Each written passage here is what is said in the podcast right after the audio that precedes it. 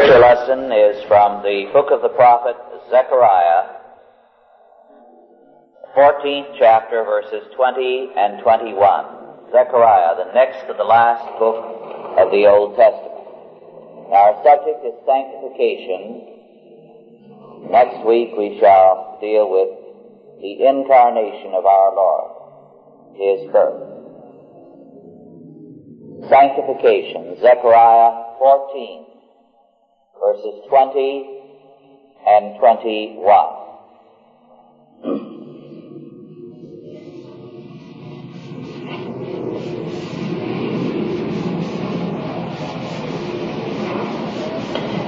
In that day shall there be upon the bells of the horses holiness unto the Lord. And the pots in the Lord's house shall be like the bowls before the altar. Yea, every pot in Jerusalem and in Judah shall be holiness unto the Lord of hosts. And all they that sacrifice shall come and take of them and see therein. And in that day there shall be no more the Canaanite in the house of the Lord of hosts. These verses are of very great importance in telling us about the kingdom of God. They say nothing about the retention or ending of the Mosaic law or the sacrificial system, but they use the temple and the vessels thereof as symbols whereby the future holiness is declared in terms of contemporary standards. The words holiness before the Lord were upon the dress of the high priest. We are now told that that which was reserved to the most holy of garments shall now be upon the bells of the horses. What once belonged to the temple alone and to the altar shall now characterize every pot in Jerusalem and Judah. Thus the symbols of holiness, once reserved for the high priest and the altar, will characterize everything in the nation. What is the significance of this statement?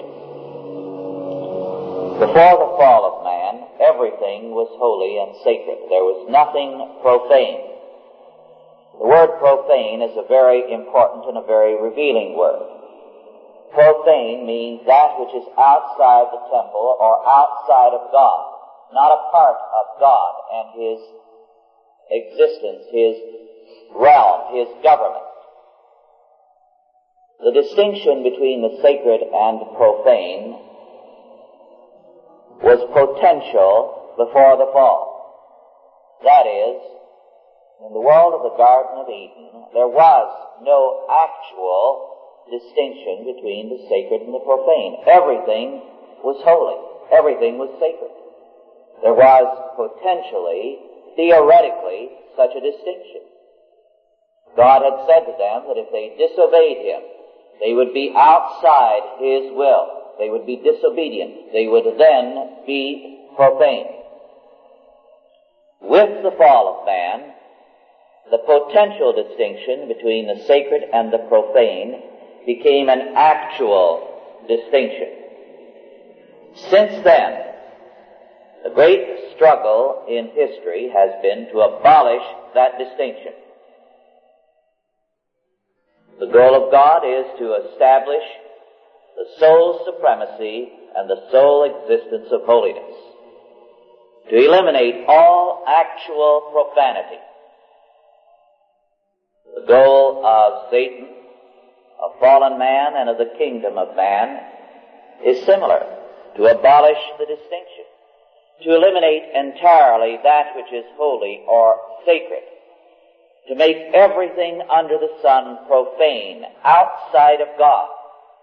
This is the goal of modern politics. We are told that nothing should be considered religiously and theologically, but purely in terms of humanistic considerations. This is the goal, for example, in a great deal of the debate today in medicine. should moral and theological distinctions be brought into matters like abortion. And we are told that it should be purely a medical problem, that is, purely profane, outside of God. Same is true in any and every area of modern life. There is an attempt to abolish the sacred, to reduce all reality as far as actuality is concerned to the profane. This too is the goal in modern theology. The theologians like Harvey Cox at Harvard Divinity School, who has written a key book in this area, The Secular City, has aimed at destroying this distinction. Everything must be profane. Now, Cox would not be that bold. He wants to call it all sacred, perhaps, in terms of humanism. The idea is to destroy the old God-given distinction between the sacred or holy and the profane. That which is under God and that which denies God's existence and His law. God, however, in His sovereign purpose, allows the two to dwell together to sharpen our epistemological self-consciousness of the distinction. He is forcing man to see that there is a distinction. And so he has worked, first by calling for a family, Abraham, then a people, Israel, then the church, and now summoning men and nations, the entire world, to stand in terms of the sacred. Prior to the fall, everything Adam did was holiness the law. It was in service of the kingdom of God. Whatever he did in the Garden of Eden to till or cultivate and tend or dress garden, whether it was with a hoe or a rake or pruning shears, those instruments were holiness to the Lord. They were sacred in that they and everything was dedicated to the Lord's work. And so it is in the kingdom of God. Wherever God's people are, everything, their homes, their talents, the utensils of their home, because they are used by God's people for godly purposes, to further their work under God, are holiness to the Lord. They are sacred. They are set apart for the use of the people of God.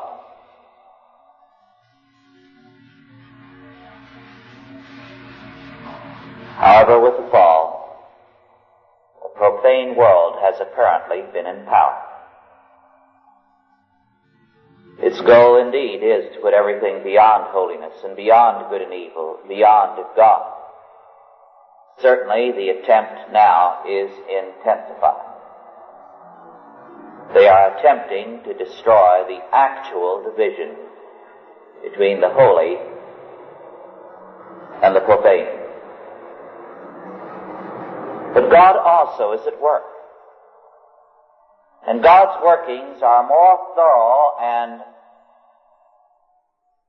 more realistic as well as omnipotent and sovereign. God allows evil to destroy that which has already been profaned. The kingdom of man is dedicated to a profane world. But God has so ordered reality that the profane destroy the profane. A century ago, a very brilliant German Old Testament scholar, Hengstenberg, in writing on Jeremiah 31, 38 to 40, spoke of this fact there, and he said, This inward victory must, according to divine necessity, be followed by the outward one. The covenant people, which inwardly had submitted to the world, which by its own guilt had profaned itself, was outwardly also given up to the world and was profaned in judgment. And this profanation inflicted upon it as a punishment again manifested itself just at that place where the profanation by the guilt had chiefly manifested itself in the holy city and in the holy temple. It is with a view to the former manifestation of the victory of the world over the kingdom of God that here the victory of the kingdom of God is described. And the imagery is just simple imagery. To the outward holiness of the city and of the temple, the outward unholiness of the places around Jerusalem is opposed.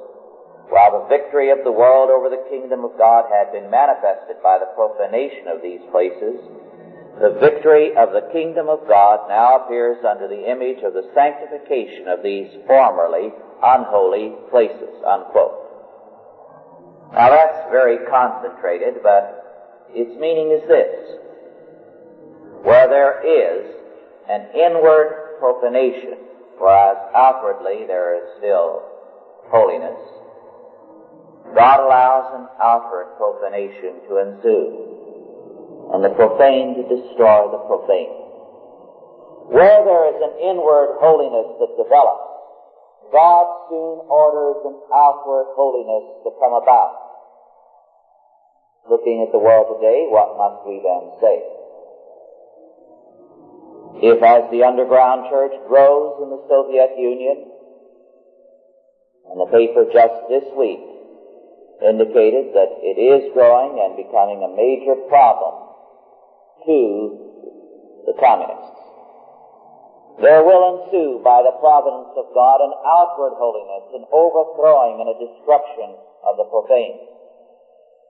But if in other countries such as ours, there is an inward profanation, there will follow an outward profanation until an inward holiness develops. This is what God is talking about. The profane, in other words, cannot attain their goal. Inward profanation is always followed by outward profanation. So that instead of gaining the kingdom of man, a utopia, they gain a lawlessness of which they themselves are the victims. They destroy themselves. The profane society is a suicidal society.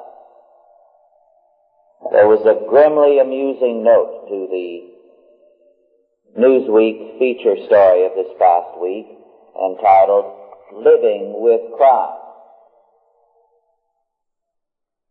Crime is beginning to concern everyone right and left. As a matter of fact, the mayor of Philadelphia remarked that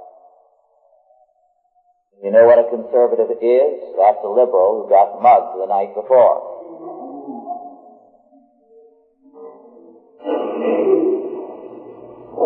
What the article points out is that the problem of crime is becoming so immense that in some cities, such as Detroit and San Francisco, the number of private police now outnumber the city police and the sheriff's department and they still cannot cope with it. They cite one police chief as saying, what would happen if we could catch all the criminals and put them in jail? Last year, with full statistics in California, 1970, the figures are about the same across the nation. There was less than 1% conviction for the crimes committed to that year, the major crimes against persons and property. Less than 1%. If there anything like a major portion of conviction, the jails could not hold the people. And police, the police chief said they would all have to be paroled, they would be back on the street, and it wouldn't be any different. In other words, the problem is beyond law enforcement now. The moral breakdown is so far that there are too many criminals for our law forces to cope with. The result is a profanation of society. The more profane a society is, the less the community The ultimate in profanation, of course, is hell, where there is no community. This is why a totally profane society is impossible on earth. It destroys itself. It commits suicide. On the other hand, the more people grow in holiness, the more they grow as individuals and as a community. Now what Zechariah is here telling us is this, that in time to come, after our Lord's coming, men and nations will be so holy that the very bells of the horses shall be holiness unto the Lord. Every pot shall be holiness. And there shall be no more the Canaanite in the house of the Lord of hosts. This is a very interesting point because the house of the Lord of hosts, the temple, was in ancient Israel not only the religious center, it was the governmental center. It was the center of all authority. And therefore, to say that there would be no Canaanite in the house of the Lord meant simply that there will be no one in any position of authority in the kingdom of God in time to come before the end of the world. No one who is a Canaanite, that is, ungodly, all men in all places of authority will be godly. All authority, therefore, shall be in the hands of the people of God. This is the plain prediction of Scripture concerning time to come. We are summoned, therefore, to sanctify ourselves, to obey God's law, and to work towards that end. Holiness is total in its extent. It is the dedication of man and his world to God and a separation to Him. Scripture makes it clear that inanimate objects can be holy if dedicated to a holy use. Sanctification means that our life is defined in terms of God. This is important to realize.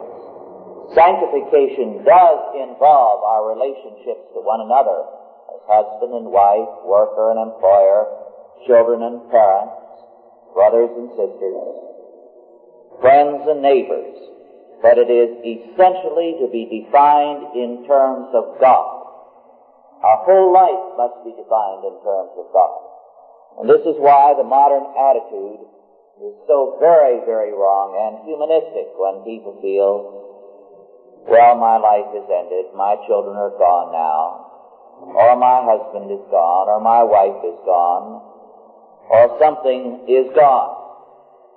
We can never define our lives in terms of anything short of God. For to do so is to sin. Nothing can be unrelated to God. Nothing is too trifling to be omitted from the requirement of sanctification. One of the great churchmen of a century ago here in America was Thomas V. Moore. And Moore, in commenting on these verses in Zechariah, declared, and I quote, The bells of the horses were those bells that were fastened to them partly for ornament and partly to make them e- easily found if they strayed away at night. They were not necessary parts of the harness and trifling in value. When therefore it is said that even they, the bells of the horses, should have the inscription that was engraved on the breastplate of the high priest, this declared the fact that even the most trifling things in this future state should be consecrated to God equally with the highest and holiest. That states it very well. The bells of the horses shall be holiness to the Lord. Some of you may recall the time when the harness of horses had bells. I do. And it was very enjoyable to hear the tinkling of the bells on the harness when on a crisp, cold, snow-covered terrain the sleighs would come in from a distance and you could follow the progress of the team miles and miles away because there's nothing that carries sound better than deep snow with a good thick frost on it. Now those bells were on the harness for ornamentation. And they were beautiful. In a minor way, they were a delight. Now, even such trifling things, God says, shall all be holiness to the Lord. The most trifling thing in the way of being a delight to us in the kingdom of God is sacred and holy. There is no area of neutrality. Everything is to His glory and to our enjoyment in Him. The means of holiness, of sanctification, is the law of God. Sanctification is both definitive and progressive. This is important for us to recognize. There are three or four verses in Scripture which speak of sanctification in the believer as an accomplished fact. These few verses have been taken by the holiness and Pentecostal people and used to the exclusion of all other passages. For example, in 1 Corinthians, the first chapter, the second verse, St. Paul speaks of believers as sanctified in Christ Jesus. The sanctification is an accomplished fact. Again in 1 Corinthians 6, verse 11, ye are washed, ye are sanctified, ye are justified in the name of the Lord Jesus and by the Spirit of our God. This is definitive sanctification. It means that when we are justified, we are also set apart, made holy, dedicated to the Lord's use.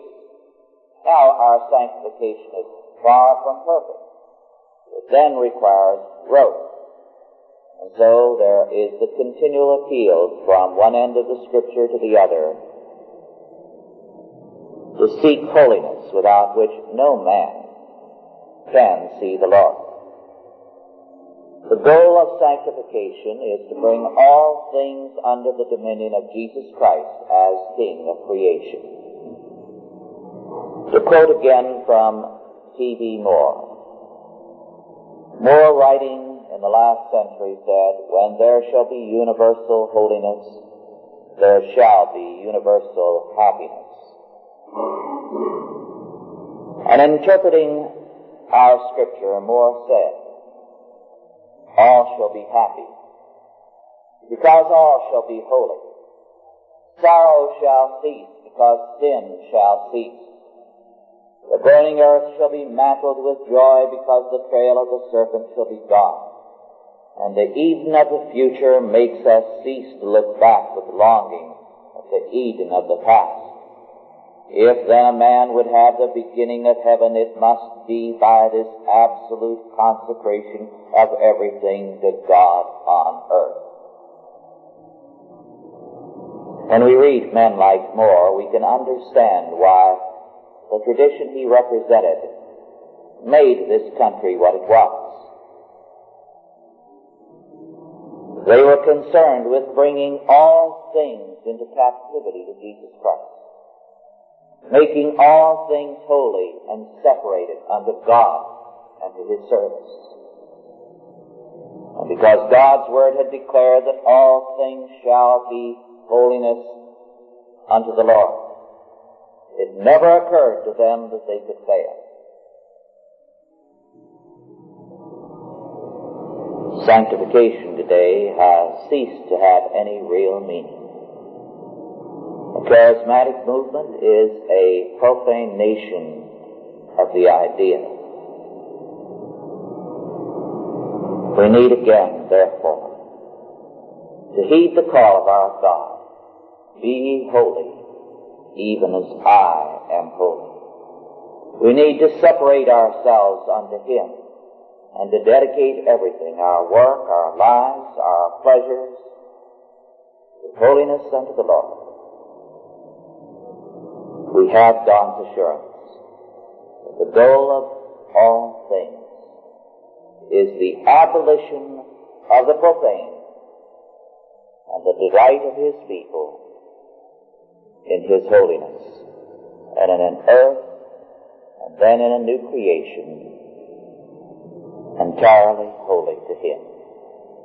Let us pray. Almighty God, our Heavenly Father, we give thanks unto Thee that Thou hast called us to holiness. And Thou hast given us so glorious a vision of the holiness of this world in the days ahead, and of the glory of the new creation throughout all eternity. Strengthen our hearts in this blessed and joyful season, that we might work knowing that our labor is not in vain in the Lord. In Jesus' name, Amen.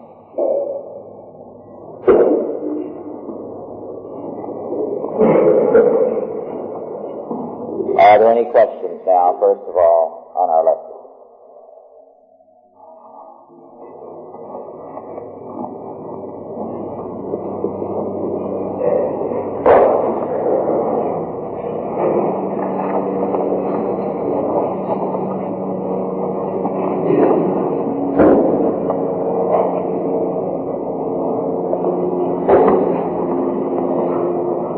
There are no questions, I'd like to share something with you.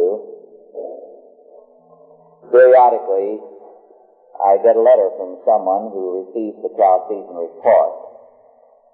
And whenever I see a letter coming from this particular person, I look forward to reading it with considerable delight. Because every letter is remarkable. It comes from a Mrs. Hester Rule, a woman, I believe in her mid 80s, if I recall what she said in one of her letters, was most remarkable. I'm going to read a portion of her letter that just arrived.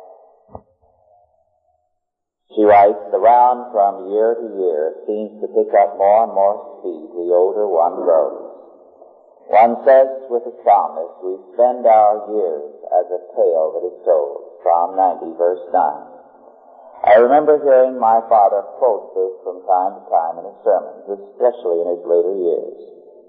He quoted it in German, a language with which I grew up, since my parents were from Germany. The German rendition of this, Luther's translation, gives a word which means tittle tattle or garrulity for tale. Tittle tattle to me is more pithy and expressive and colorful than the pale English word, word tale, which can mean almost anything. How true it is that the world, its people, its airways, its literature are saturated with tittle tattle. The faster the pace of living, the heavier and more suffocating the tittle tattle till one's mental ears rebel against the sound and purity. How wonderful that into such a world that the peace of the story of Christ's birth comes, distilling as a benediction upon the hearts of those who love and adore Him as their Savior. How silently, how silently the wondrous gift is given. So God imparts to human hearts the blessing of his heaven. I think that is beautiful and I think Luther's uh, rendition is very good. The word that is translated as tale can mean tittle tattle or a sigh or a whisper, something ephemeral, something that is here today and gone tomorrow. Now, what the psalmist said is not that life is nothing but a breath or a tittle tattle, but we spend our years as a tittle tattle that is told. And she is so right. Our whole world, television, papers, is surrounded, overwhelmed with nothing but tittle tattle today. Yes. Uh, can you comment on uh, 1 John 3 9 First John three nine. Yes, I think I know what uh, it is.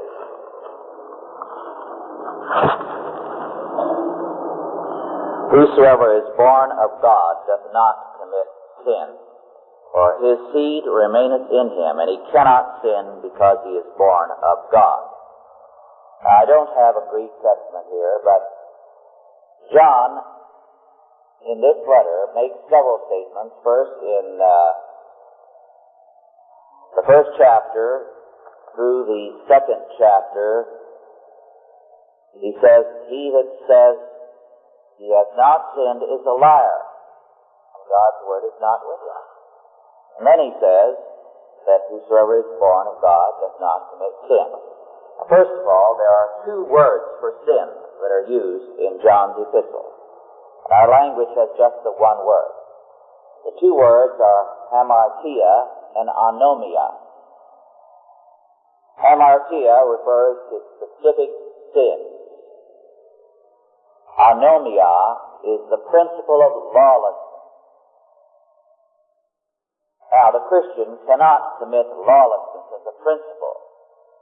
He may commit hamartia, specific sins out of weakness but not because he denies the principle of law. He knows he is committing a sin. He is not dedicated to the principle of profanity, that God and moral law have nothing to do with anything. Now that's one distinction.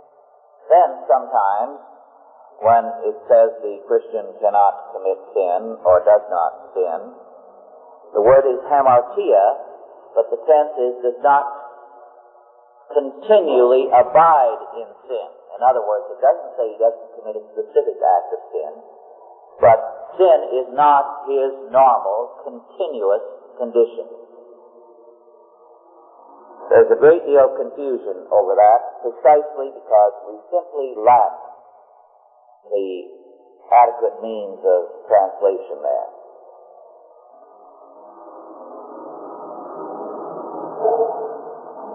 There any other questions or comments?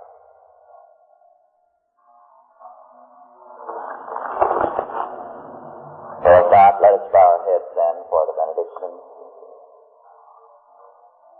And now go in peace, God the Father, God the Son, and God the Holy Ghost. Bless you and keep you, guide and protect you, this day and always.